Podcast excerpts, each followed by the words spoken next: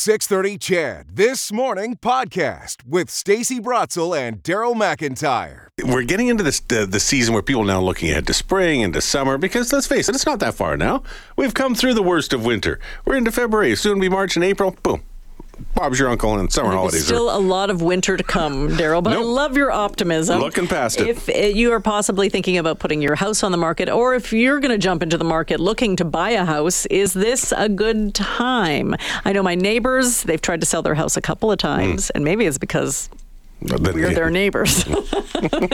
but they have not been successful in selling their home. Thank goodness, because they're the best neighbors. I really love them, and I really hope they can't sell their house. But it's it's been a, it's been a it's been a difficult time for them, and I tell this to their face, and I'm like, know. I, don't want you to leave because I love you so great. much. I hope you fail in your endeavor. Is basically what you just I said. hope you're stuck here for the rest of your life. and they go, God, let us get out of here. But is it a buyer's market? Is it a seller's market? I know that uh, January home sales uh, jumped to 22% from uh, the year before across Canada. John Carter is a local broker with RE/MAX Canada, and he joins us on the line. Good morning, John. Good morning.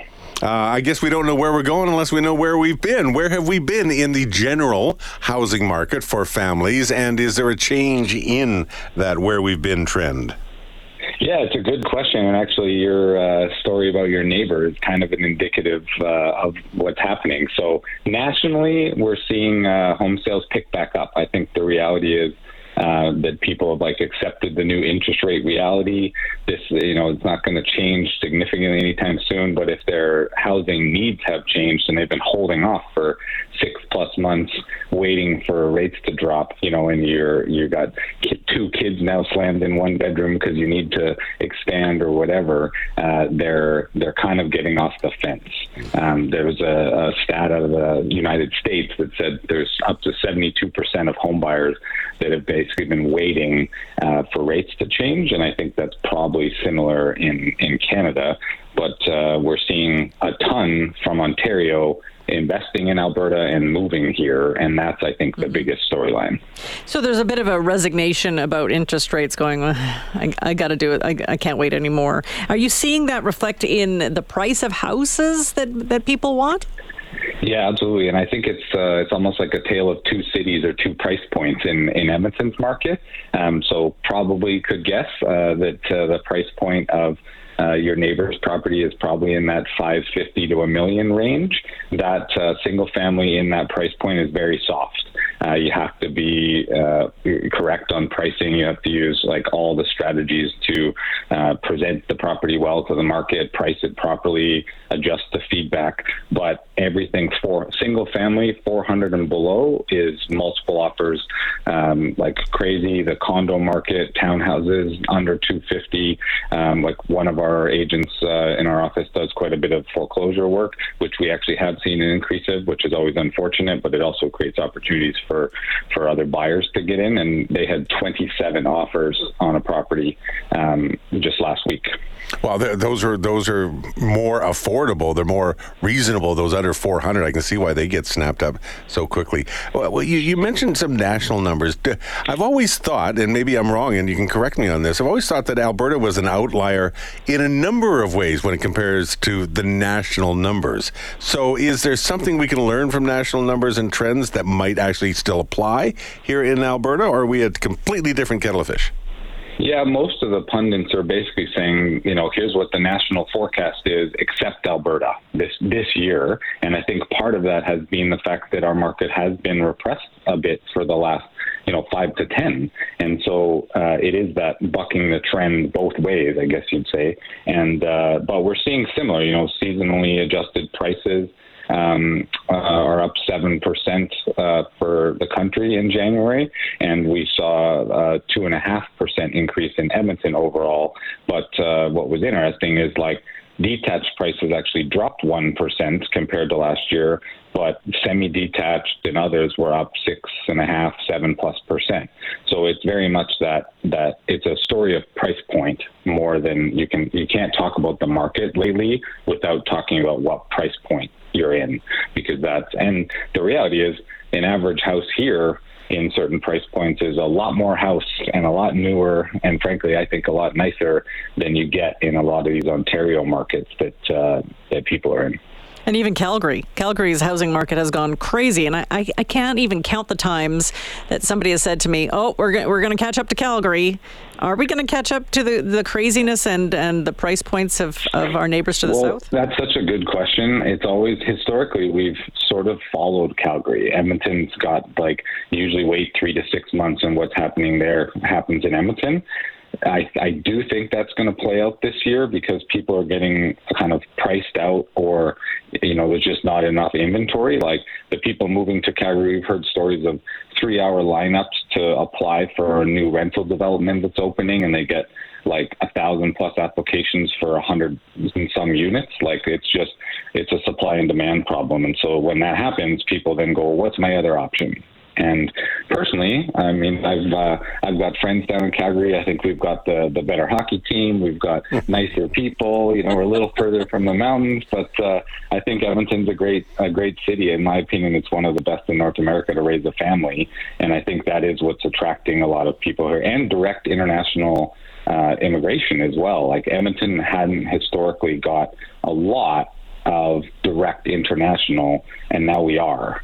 And so it, it'll change, you know, our, our landscape in the cities and our communities. I think for the better. To um, we've seen, you know, Ukrainian uh, immigrants coming and refugees coming, and uh, from lots of other parts of the world as well, but coming direct to Edmonton. And a lot of them we're seeing them able to buy and own a home within two years of arriving in Canada. Uh, talking with John Carter, local broker with RE/MAX Canada, about the uh, housing market in Edmonton. So, if you you are going to try and jump into the market as a seller, uh, do you need to get at it right about now? I know it's middle of February and summer's a long time away, but that's the season that people buy, isn't it? Do you do you have to pretty much shoot or get off the pot? Yeah, it's a great question. I think something people think about a lot. And again, my advice is always talk to your realtor. Like, get expert advice because it's very nuanced right now as to neighborhood specific, price point specific. You know, there's some areas where you can you can list it with uh, we've had a bunch actually lately where it's lots of interest in these properties that show horribly, like absolutely horribly, and What? the feedback They're trying to get a deal. agents.